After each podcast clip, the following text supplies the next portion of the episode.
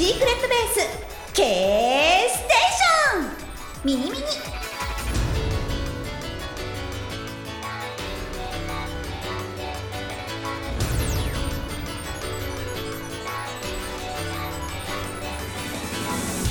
皆さんシークレットベース K ステーションミニミニへようこそ。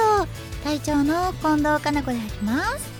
えー、この番組では私近藤かな子が隊長そしてリスナーの皆さんが隊員さんです。隊員の皆様はぜひ番組にメールなど送って番組と隊長を応援してくださいね。よろしくお願いします。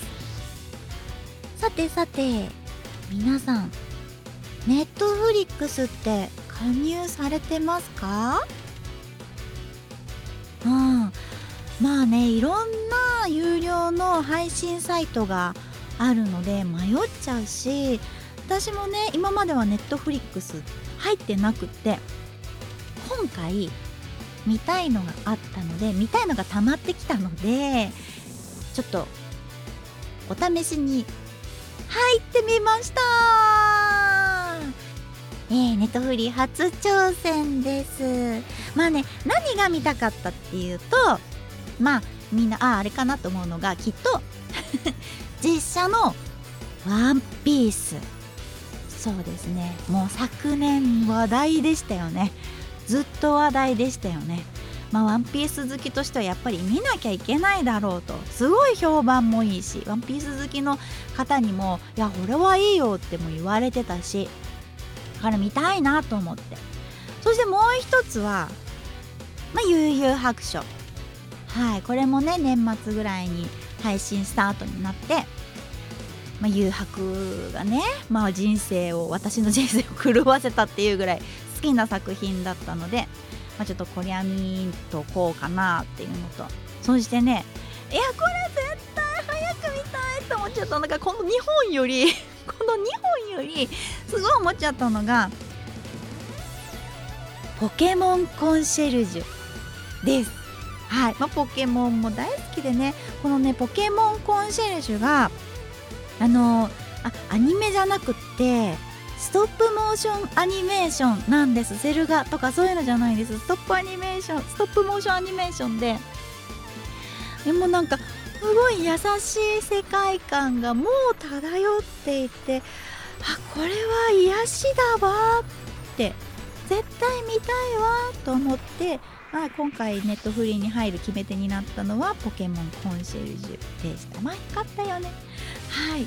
ということで、えー、ネットフリーに入ってからちょっとねこの3作品見てみたんですがまずは誘白なんですけれどもまあなんだろう5話ぐらいかな。うん。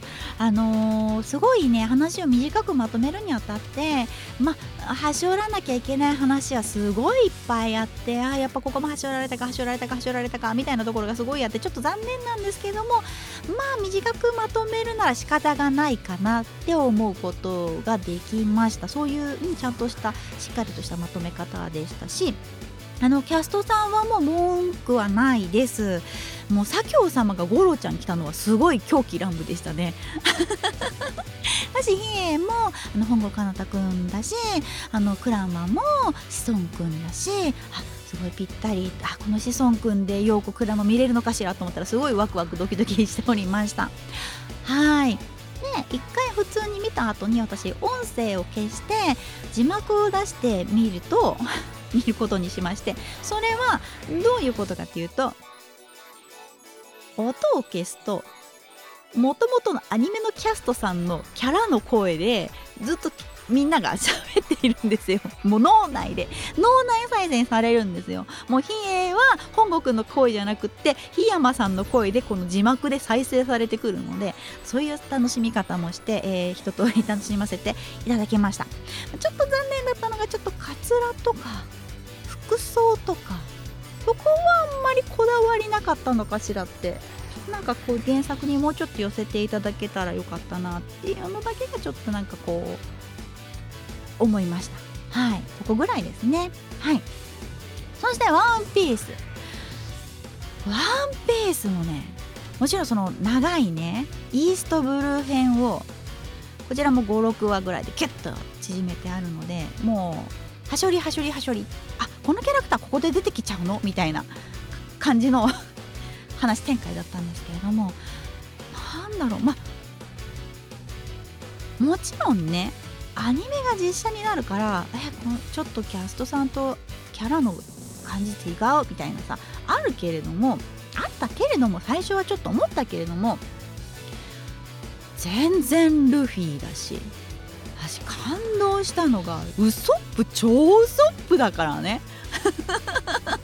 あなんか鼻長いんですよウソップって。ピノキオの鼻みたいにね。あの実写は別に鼻を長くつけっぱなしないでそのままの地鼻でやっているのにあ鼻ついてないよそういえばって思うぐらいにすごいウソップで。なんだろう。びっくりしました。うん、話自体すごいコンパクトにしてても面白いしまたちょっとこうキャラクターの関係性みたいなのがまた新たに見れたりとか。やっぱりゾロさんじかっこいいしナミちゃんかわいいし。そう。いやーねワンピースはこう続編がねもう決まってます。そうすると次チョッパー出てくるからチョッパーこそどういう感じで実写に持ってくるんだろうっていうこう不安。と期待が入り混じっておりますこちらも楽しみにしていきたいと思います。ワンピースの実写ワンピース見てる方はぜひ見ていただきたいなって思いました。私ももう一回何回も見たいと思います。そしてポケモンコンシェルジュ。私ねこの3作の中で一番最初に見ちゃったんですよ。あのまあショートアニメーションなので見やすいっていうのもあったんですけれども本当癒されました。お話としてはポケモンたちがお客様として訪れる南の島ポケモンリゾートを舞台に新米コンシェルジュの春声優さんはノンさんが務めてます。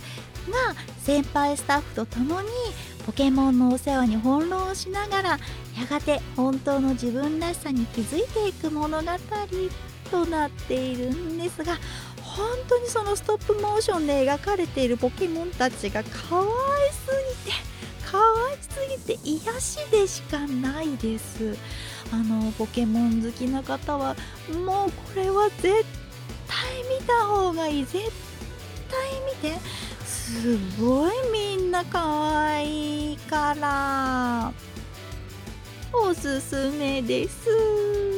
はいということで、えー、ネットフリでもう一気に3作見てしまいました、えー、どれもどれも素敵な作品ばっかりでした、えー、他のね、えー、ネットフリオンリー配信の作品とかもこれからゆっくり見ていきたいなと思っております。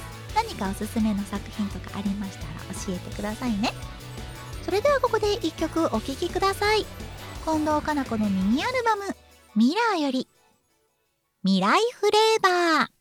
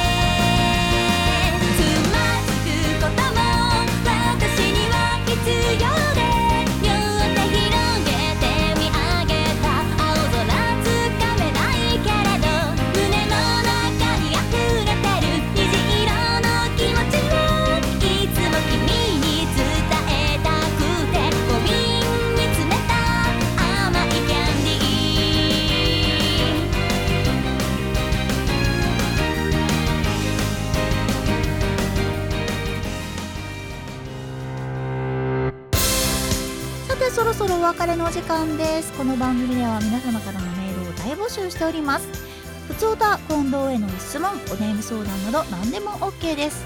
メールの宛先は K ステーションの X の DM から送ってください。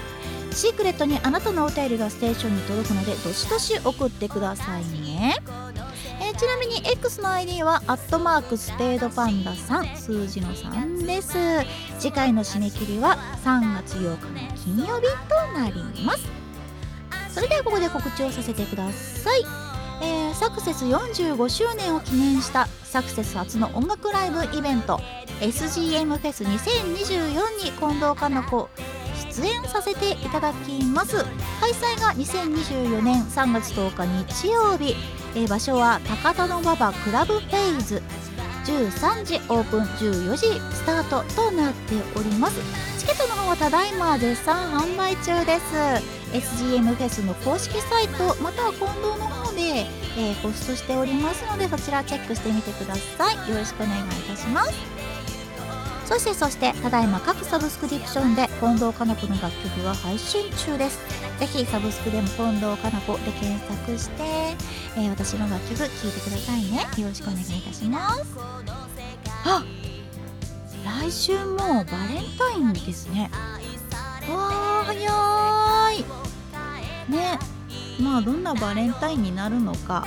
まあバレンタインとは美味しいチョコレートがこの日にめがけて世界中から集まってくるというイベントですから好きなチョコレートを見つけて美味しく食べるのが一番かと思います。皆さん素敵なバレンタインをお過ごしください。それではまた次回お会いいたしましょう。お相手は隊長の近藤かな子でした。またね